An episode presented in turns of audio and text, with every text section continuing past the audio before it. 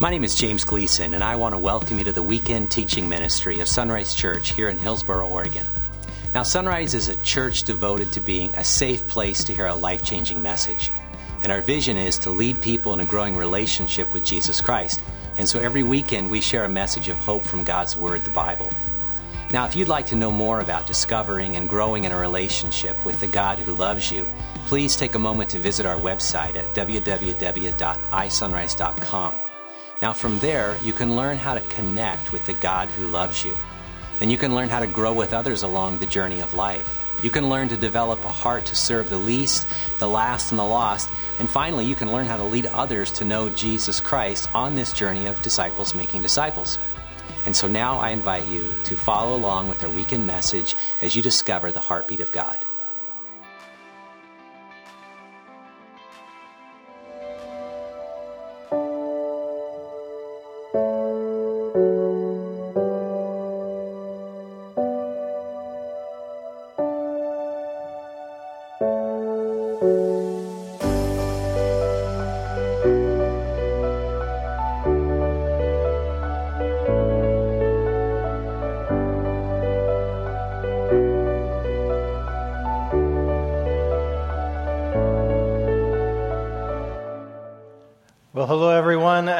Pastor Taylor just mentioned, I'm Shane. I serve as the administrative pastor here at Sunrise and occasionally part of our teaching team. And it's my pleasure to lead the next in our series called Joyful Exiles. And as I get started tonight, I wonder how many of you are familiar with the concept of dunking on social media. Uh, the concept comes from basketball. I'm sure that you're familiar with the idea of a slam dunk in basketball. And who doesn't get joy at seeing your favorite player simply posterize somebody, you know, like our man Dame, you know, right there, you know? That, that's where it comes from. But on social media, the idea of, of how this works is say somebody uh, posts or, or tweets something on Twitter, and then somebody else comes and grabs that and then adds to it something provocative or even better, embarrassing. And that's the idea of you dunk on that person. And then what happens is a whole bunch of other people get on the proverbial bandwagon, and the, and the thing goes viral for all the wrong reasons. Well, not long ago, in fact, a couple years ago, this was featured uh, on the online magazine Slate, this concept of dunking and how it began to take over Twitter. And in fact, all the way now, a couple years later, it is the prominent activity on Twitter. It, you can think of this as a, as a modern day public shaming. And, and in, in the election season we're in right now, I mean, this has gone to whole new levels, all the way up to the highest levels of government and media, this sport of dunking on social media. And of course, it's not really even just on social media anymore. I mean, as, our, as protests of all kinds have captured our attention over the last several months, and as, as these different groups of uh, the different ideas come and they clash, and, and it isn't even just about sharing of ideas or even sharing the ideas we like, it's about getting up on and, and being better than, and even using violence against another group. Now, now, I'm not here to, to advocate for one particular side or another particular side as far as what we're talking about. I'm here today to talk about how we engage in such conversations, how we participate. And so, just a couple of questions to consider as we get started. Do battle lines that you draw based on a particular issue or political view cause you to denigrate others, other people made in God's image, simply because they disagree with you? Are you more concerned about whether a particular political party or candidate wins the upcoming election? Are you more interested in that than in following Jesus' example of loving your enemies and caring for those who are poor and powerless and on the margins of life? You know, these questions they're the modern day equivalent of what the Apostle Peter was addressing with the people he called temporary residents or exiles in his letter that we call 1 Peter in our Bibles. And so if you have your Bible, I'd invite you to turn there. It's near the end of your Bible. We'll be in chapter 1 today. Pastor James has been highlighting the past several weeks that this city, this country, this earth that we live in is not our home. We are not permanent residents. As followers of Jesus, we are citizens of heaven. We are not permanent residents here. And also, we're not tourists here either. It's not the point just to have the best time we can with the time that we have allotted here either. No, we are temporary residents, that is what Peter tells us. And as Pastor James described last week, the context of 1 Peter is one of suffering and difficulty.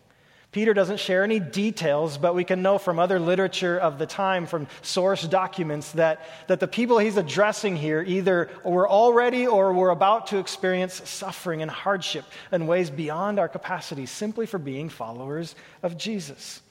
And Peter was not writing to take away the suffering or hardship, rather than to encourage them and to strengthen them and to teach them how to live in light of suffering and difficulty.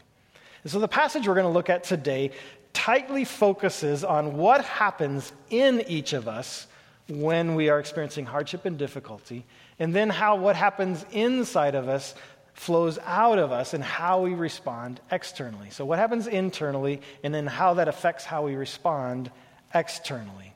So we're going to begin in verse 13 of chapter 1. But before we do, I just want to take a moment to pray for us.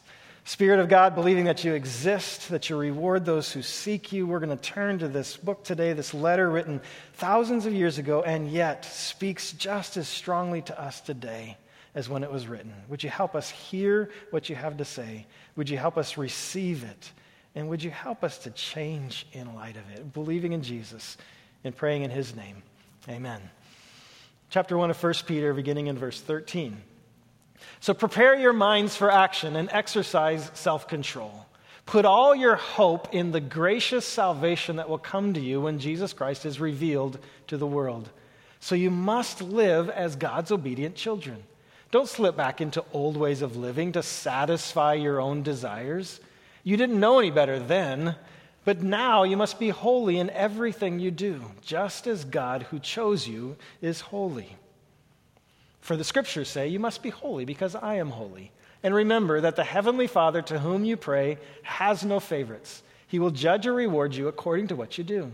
So you must live in reverent fear of him during your time here as temporary residents. Now, that, that passage starts with the word so, or maybe in your Bibles, the word therefore, and that means it links back to what Peter had just finished talking about, which is what Pastor James was looking at last week, and that's the idea of suffering. Now, to help us understand what's going on in this passage, I'm going to take what, what will seem like a couple of detours into counseling psychology and body physiology. I'm going to do that not only because that's, I'm fascinated by that stuff, but also because I believe that there are ways that we approach passages like this in our Bibles that, at best, are unhelpful and at worst can be harmful to our souls. See, in the world of counseling, we talk about the fact that there are three areas of change there's our thoughts, there's our affections, and there's our, and there's our behaviors. In other words, when we talk of changing, we talk of thinking differently, or feeling differently, or acting differently. And the reason I highlight that is because Peter talk, has the same thing going on in this passage. In fact, I just took the passage, I put it all on one slide here so you can see it, and I may not can read it, but I want you to see it because I highlighted the different, in different colors here. First of all, you have in the red, you have those are thinking words, right? And in the yellow, we have those are action words or behavior words. And in the well, I guess we'll call it peach, in three different places, you'll, you'll have, uh, these are affection words. Now, as I, as I said earlier, when we approach passages this way, we often do so in a way that is unhelpful and even dangerous to our souls. And where I think we go wrong with a passage like this is we focus on the thinking and the acting. We focus on the thinking and, and the acting. And in doing so, we overlook the affections. And so what happens is we end up creating these action plans in order how to think better and how to act better. And we get busy in trying to accomplish that because after all, we need to get holy, right? We need to be holy, which we interpret as meaning being perfect, which means we think right and we act right. And so we try really hard to make sure we're thinking right and acting right. And you know what we get for all that effort? Rather than becoming more like Jesus we easily become more like the very people Jesus condemned the most. For example, in, in Matthew chapter 23, we hear these difficult words from, from Jesus. He, he, he says this He says, What sorrow awaits you, teachers of the religious law, and you Pharisees, hypocrites! For you are like whitewashed tombs, beautiful on the outside, but filled on the inside with dead people's bones and all sorts of impurity. Outwardly, you look like righteous people, but inwardly, in, in your hearts, are filled with hypocrisy and lawlessness. You see, Jesus is central focus, not only in this passage, but in, in all of his teaching. And in fact, I would say the Bible's central focus, as much as it does talk about the thoughts and as much as it does talk about behaviors, its central focus, Jesus' central focus, is on the heart. And the heart is the realm of our affections. Now, we go back to the passage that, that we just looked at with Peter. What we actually find, if you look in the original language, how it's structured, in, in, other words, in other words, how it's arranged by Peter, puts a central focus not on the thoughts and the behaviors, but actually on the affections. In fact, the kind of the high point of this particular section is this phrase right here live in reverent fear. And whenever you see this idea of reverent fear of God in the Bible, this is the idea that we're in total awe, we're, we're, we're dumbstruck, if if you will, at the grandeur, the wonder, how big and how good God is. That is the, this is about worship. And worship, my friends, is about the heart. Worship is the realm of the heart. What, what this is talking about here in the reverent fear, this is about who rules in your innermost places, in your heart. Now, when you read the word heart in the Bible, in the original language of Hebrew and in Greek, you know, it's not talking about just something ethereal. It's actually talking about your physical self. This, this part of, this central part of who you are. It's a very physical words that are used. And I find that fascinating in light of recent research on gut and heart health. And so here's where I'm just going to geek out a little bit on body physiology. For example, did you know that your heart and your gut contain millions upon millions of neurons? Which are the information processing cells in your body. We mostly think of those in our, in our brains, and there's a ton of them there too, but they're in our heart and our gut as well. And so scientists are, are beginning to believe that, that, these, that the heart and the gut are actually knowledge sources in addition to the brain. And there's all sorts of connections, nerve connections between our heart and our gut and the lower part of your brain, which, by the way, processes your emotion, the lower and the middle part of your brain. In fact, again, some scientists believe that the connection is stronger between your heart and your gut and the emotional part of your brain, the middle and lower part of your brain, than between the emotional part of your brain and the thinking part of your brain. Now, I find that all fascinating because that's the area that the Bible is talking about when it's talking about the heart. This is the realm of our will, of our emotions, of our feelings, of our desires, of our cravings and of our intuition. For example, have you ever walked into your room, into a room, and your body just kind of goes haywire in a way that you have no idea why, at least not at first? Have you ever been in a conversation with somebody and all of a sudden your gut starts spinning or your heart starts beating really fast for no apparent reason? Or, or maybe you've experienced a sudden, overwhelming flood of panic even though nothing immediately dangerous seemed to have happened in the room around you, this, my friends, is the, is the area of what the Bible calls the heart. What's going on? The heart has, has knowledge that the brain does not have. The heart stores memories in the way that the brain does not. Now, here's why I uh, emphasize this it's because if you want to live well and follow Jesus, especially, especially during times of suffering and hardship, you need to know your heart. You need to know this realm of your affections. You need to know, in other words, what's motivating your thoughts and your behaviors. So, how do we do that? Well, first of all, we need to realize this is not an easy task.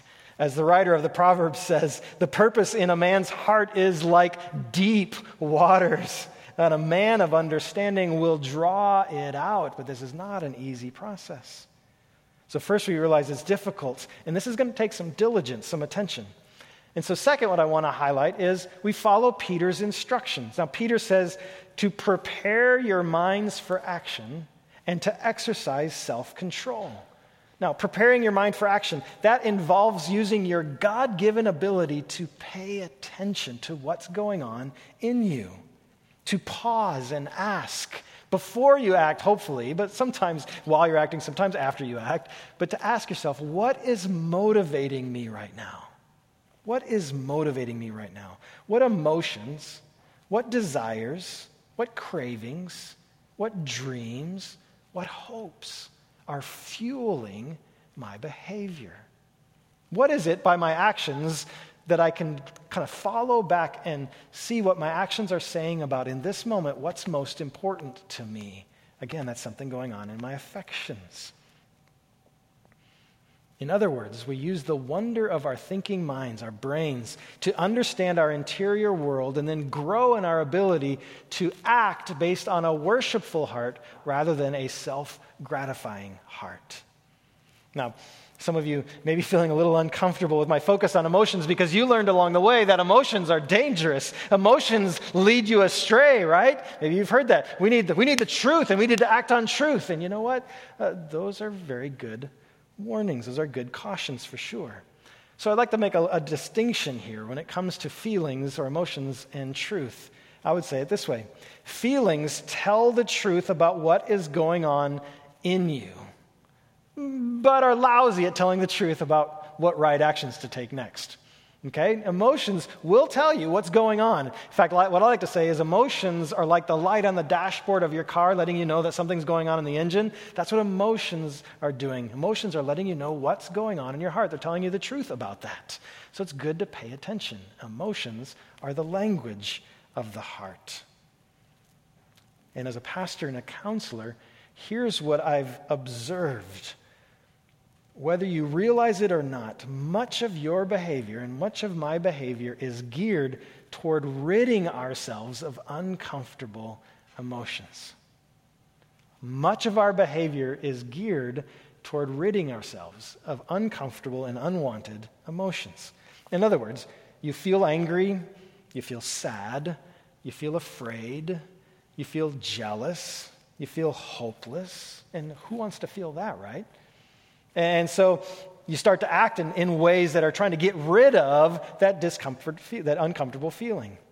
Then, if you, when you add on top of that pain and stress and oppression and difficult circumstances, and our emotions dramatically increase our sense of personal distress. Who wants that? I mean, do I have a witness in the congregation, right? Especially in these times. And then, and then we have our go-to behaviors that we seek to, to try to get rid of those uncomfortable and unwanted emotions. Maybe you yell or, or, or take it out on somebody verbally, maybe physically. Maybe you turn to try to anesthetize it, to cover it over, to get rid of it through addictions of, of all sorts of things. We'll, be, we'll, we'll make addictions out of anything to cover over that. You know, maybe you hide or pretend or blame. I mean, we have a thousand different things that we do to, to purge ourselves, to, to get rid of these uncomfortable emotions. Or, in Peter's words in 1 Peter, you turn to your old ways of living to satisfy your own desires like you used to do before you knew any better. So you may still be wondering, but, but what do I do instead? I mean, how, how, do I, how do I work through this? How do, I, how do I prepare my mind for action? How do I exercise self control?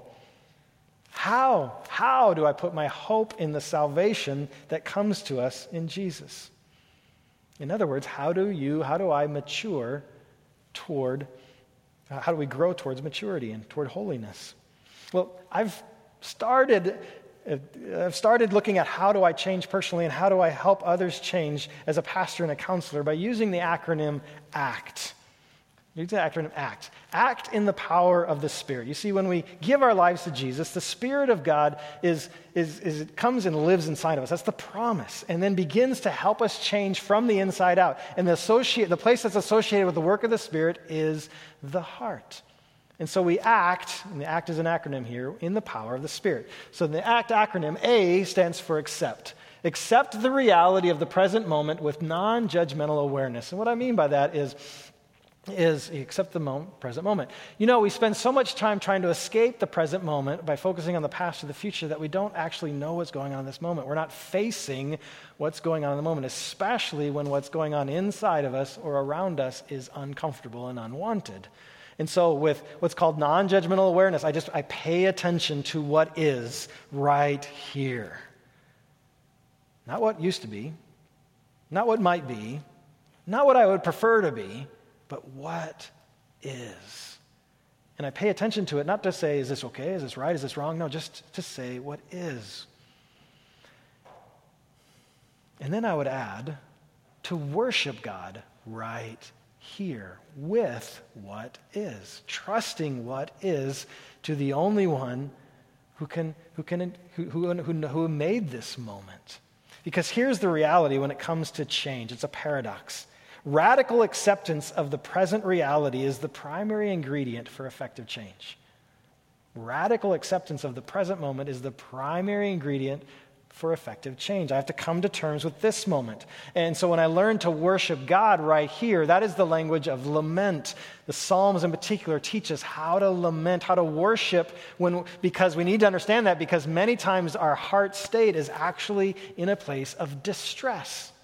And we can worship there. That's what the Psalms invite us to do. So accept the reality of the present moment with non-judgmental awareness and worship God right here. So That's the A. The C is to commit to your values, to commit to your values. You see, our hearts are geared toward happiness, towards joy. That's, that's the orientation. That's why we were made, is for joy. The lie is, is that we believe happiness is based on pleasant circumstances. Now, both the Bible and scientific evidence says otherwise. Both the Bible and social science research agree we are most likely to be happy when we know our values and when we act according to our values. Now, what this means is taking the time to answer the big questions in life. I don't know if you've answered it satisfactorily for you, but decide the big questions like, who am I? I think a better question is, whose are you? Uh, why are we here? What is this life all about? That is the realm of values. Now, when we think about this, it isn't just intellectual answers. It isn't just knowing information. This is about what we cling to for life. And this is a heart issue. This is what Joshua was speaking to to the nation of Israel when, in his closing words in the book known as Joshua in the Bible. This is what he says. He says, So fear the Lord and serve him wholeheartedly. So there's our fear of the Lord. Remember, that's that worship, that's that awe, that's that wonder of who God is. And serve him wholeheartedly from a whole devoted heart to God. Put away forever your idols. In other words, anything else you might worship. Put away forever the idols your ancestors worshipped when they lived beyond the Euphrates River and in Egypt. Serve the Lord alone. But if you refuse to serve the Lord, then choose today whom you will serve. If it's the gods of your ancestors, serve beyond the Euphrates, okay. It will be the gods of the Amorites in whose land you live, okay. In other words, still know your values and follow your values. But Joshua is saying, no, but as for me and my house, we're going to serve the Lord because that's who we've given ourselves to wholeheartedly. That's the core value that we have. You know, Peter makes a similar admonition a few verses later than in chapter 1 of, of his letter. In verse 21, it says, Through Christ you have come to trust in God. That's a hard issue right there. You have placed your faith and hope in God because he raised Christ from the dead and gave him great glory. You were cleansed from your sins when you obeyed the truth. Those are all, those are all the value statements. Yes, I believe that. Yes, that happened. Yes, I'm going to live based on that. Okay, so show severe love for each other as brothers and sisters. Love each other deeply with all your heart. That would be what's in line with what you say you believe. So that's commit to your values. That's the C. And then the, the T in it is take effective action. Take effective action. That's based on your values rather than on your feelings and on your thoughts. Remember what I said earlier? A lot of our behavior is based on trying to get rid of certain feelings, trying to escape certain thoughts. We're going to be most likely to be happy, to live satisfaction in life, to experience joy when you act according to your values. So, this is really what I think repentance is all about. You wander away. We all do this. We wander away from what we believe. And then, when, as soon as we recognize it, you turn and return back to what you value, back to following Jesus, back to our eyes on God, back to wholeheartedly worshiping. Then we wander again. Then we turn back and we take the next effective step towards what we say we believe. So that's acting in the, in the power of the Spirit. What's the next step you can take to live out your values? Now, you may still be wondering, yeah, but, but what does that actually look like? You know, and one thing when I, when I teach here on Sundays, I want whatever I say here to be something that you can put into practice on Monday morning. You know, when you get up, whether you're going to work or going to school or staying home, which we all seem to be doing these days. What can, how does this work then? And so I, I thought I would take something that's vexed me for several weeks now, in fact, several months, and, uh, and just kind of work through how I've processed it. I, I bet you can relate at least in some ways, because it involves these the wearing of masks. Now, uh, I've, I've read widely about these and I've done my research, and I've come to the conclusion that wearing these masks really doesn't do a lot for us when it comes to fighting the virus. Now, that is not a political statement. I'm not telling you what to do. And I'm in fully admit right here, I could be horribly wrong, okay? So get all those caveats out of the way. I'm just saying that's the conclusion that I've come to. Now, in the words of my grandfather, uh, I would say wearing masks is horse hockey. Now, I actually thought that. That thought actually came to my mind when I was thinking about this earlier. And then I thought, I don't even know what that means. And so I went and looked it up on the internet, and you know what it means? Poop. Now, that has nothing to do with anything that I'm in this message at all, but I just thought maybe saying poop as a sermon would be a good thing. In fact, parents, I think I just did you a favor because now you can get your kids maybe to listen to this message because you can tell them. The pastor said poop in the message. And you notice that I did this near the end of my message, so I just did you a favor right there. I probably should just get busy with what I'm supposed to be talking about here. So, what I think is that wearing of masks is kind of the placebo effect where we want to be able to do something where it seems like I'm doing something to protect myself, to protect those that I love from this very real, unseen, unpredictable virus. And not only that, I think wearing the mask is very uncomfortable. I feel claustrophobic. When I'm talking to people, I don't know what they're saying all the time. So, if you don't get the idea here, I just want to say it clearly. I really, really, really, really really, really, really, really do not like wearing masks. Okay, is that clear? Now, let's walk through this. That's accept, when I accept the present reality. We're in the land of the virus. We're in the land where we have been, we have been given guidelines to wear masks. Uh, we're invited to do that in, in order to help take care of other people. Okay, so that's the environment I live in. And I accept the reality of I don't like it. But then I pay attention.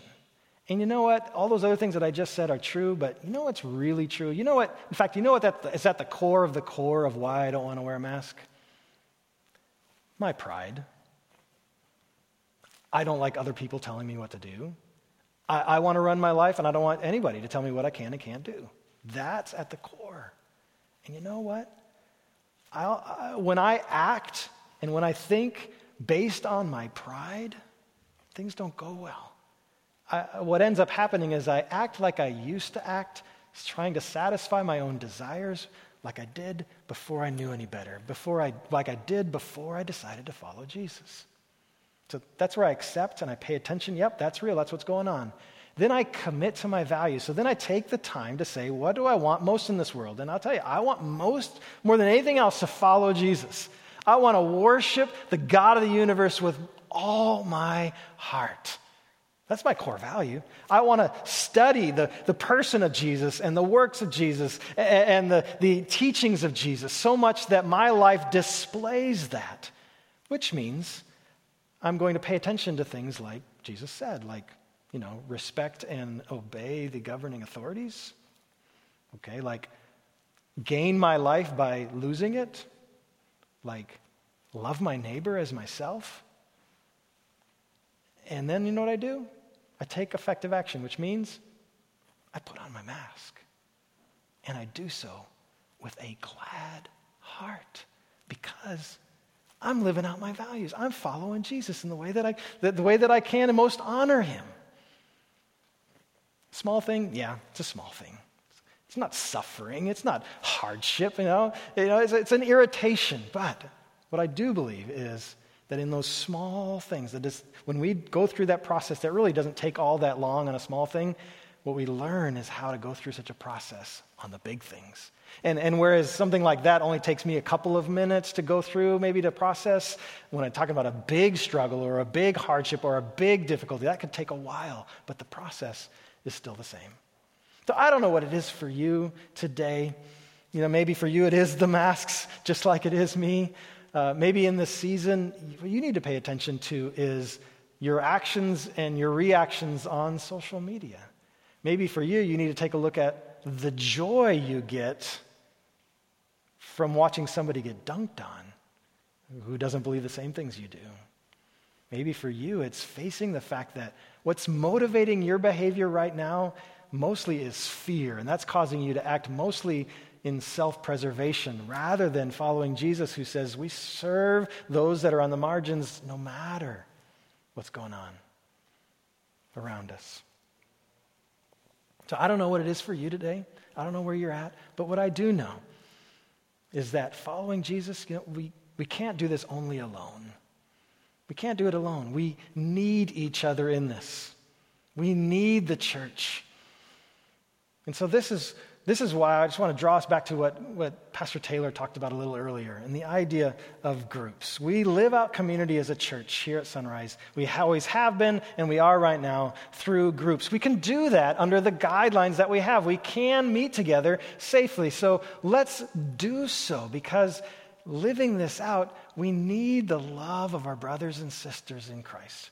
And so, what I want to do now is just with everything that I just talked about, I want you to hear from Marty Hogstad, who is our discipleship director who oversees all our groups, and from several of our leaders as they talk about what they love about groups. Let's watch. Hi, Sunrise. I'm Marty Hogstad, and I'm the discipleship director here at Sunrise Church. What that means is I get the privilege of overseeing the small group ministry here at Sunrise. So, how do you get involved in what's a small group? For those of you that are new to church, a small group is simply that a small group of people, of believers that come around the Word of God, fellowship together, grow together more in their love for each other as well as for God. Isn't that what we all want? And then we get to fellowship together, we get to just do life together, and of course, pray together. So that's what a small group looks like. So we have online and in person small groups, especially in this season. And speaking of this season, if there's anything that I've learned or God has been teaching me, it's that the deep need that I have for community is just so much more important now, and I value it so much more. So that leads me to say to you, there's no better time than this season to get involved in a small group at Sunrise. And again, you can go online at isunrise.com slash groups and again, we have in person and uh, online groups, as well as a hybrid model where you could actually do both in some of our groups. There's co ed community groups, there's recovery groups, men's and women's group. But I'm excited to introduce uh, in a minute here some of our small group leaders who are leading groups at Sunrise. And they're going to answer the question why is community so important to you? Community is important, uh, I think, specifically in the body because that's where true growth happens. I know for me, I can be in a sermon and hear uh, a word from God or be in corporate worship, and that's really good, but uh, it's in the one on one interactions and in the small groups that uh, I've really felt uh, God healing wounds. I've seen Him working in people's lives, and uh, I've built relationships where I've found accountability and lifelong companionship. I think community is important because we need each other. And when typically we're in a group of uh, women and people, we tend to make better choices when we are together and we are growing together. When I was thinking about what community means to me, um, I heard a quote today and um, really felt like that's the best way to describe it. If trauma of any kind is not processed in and through a community, through relational support, it can end up being com- becoming toxic. And so we need community, we need each other so that we can work through our trauma. Having a community of believers creates unity being part of a community can make us feel though we are part of something greater than ourselves. It can give us uh, greater opportunities to connect with people. It can help us grow together in a spiritual walk. It can help us serve one another in a more efficient way. And also helps us lead others following the example of Jesus in the gospel. So, having a community also helps us reach our goals it makes us feel safe and secure. Every person needs to have a sense of community where you can belong. Throughout the Bible, we see references to where we are admonished to be a community of believers. And in that admonishment, we also are asked to support each other in love, giving love, in being able to encourage good deeds, being able to meet and help each other and support each other in the whole walk of faith and becoming Christ like. Our group, Thrive, is intending to support people who have been through the divorce or a um, loss of a spouse. And in that, we want to form a community that supports them as they begin to reassess and figure out where their life is moving towards Christ likeness, and we want to support them in that community. So I really believe not only does the Bible admonish us to be community, but as a church, we need to follow through by being a community for those who need each other. Hello, I think community is, is important because it's where a growing relationship with Jesus Christ takes place. The authors of the book The Cure emphasized this point when they wrote, No one matures in bitterness, no one is set free in isolation, and no one can be loved or loved in self protection. I have come to the realization that I know for a fact that some of the guys that I work with are really out there literally on an island. They don't have contact with other people, and I, I may be the only contact that they have from Sunrise. And so there's a, there's a, a level of seriousness, especially in the last few months, that I've kind of um, developed to understand that um, it's really important that I make that time count, that uh, there's accountability there, that, that there's growth there. When they come, um, and there could only be sometimes three or four guys um, that come for a brew crew, but I want to make it count. Um, sometimes they say that I'm like the guy that herds the cats. Um, because they want to go off on tangents. But it's like, listen, guys, we're here for a reason. Um, and I have to remember, for me, it's super, super important um, to focus on that because I know that contact is super important. Again, um, right now in this environment that we live in, those touch points are sometimes rare. So um, I think the small groups and these individual one on one contacts, two on one, three on one, four on one, that's where the, the real change happens. That's where the real growth happens. That's where I can say to a brother, you know, how are you doing? And he can ask me that, and we can actually make some progress in our in our walk of faith. So that's why I do it. Um, it's incredibly rewarding, um, and uh, I'm going to continue to do it for as long as I possibly can. Well, amen to that. So, if, just to summarize today, prepare your minds for action. Exercise self control. Put your hope in the salvation that is coming to us through Jesus and how we act in the power of the Spirit. We accept the present reality. We're in this strange COVID land. We commit to our value to follow Jesus together as a community. And then we take effective action, like joining a community group. If that's what you want to do, invite you to go to isunrise.com slash groups. There's more information there. Or maybe you have other things that you need to do to take effective action to follow Jesus. Would you pray with me? Jesus, we invite you into this space. I, wherever anybody here is listening right now, in a home, maybe somebody else's home, maybe here in the church building, wherever it may be, come, Spirit of God, meet with us right here. Help us to know and to hear and how to apply Peter's words that we might follow you, that we might worship you wholeheartedly, that we might serve you with a singular focus. Help us understand specifically what that might look like in our lives today, praying and believing in Jesus' name.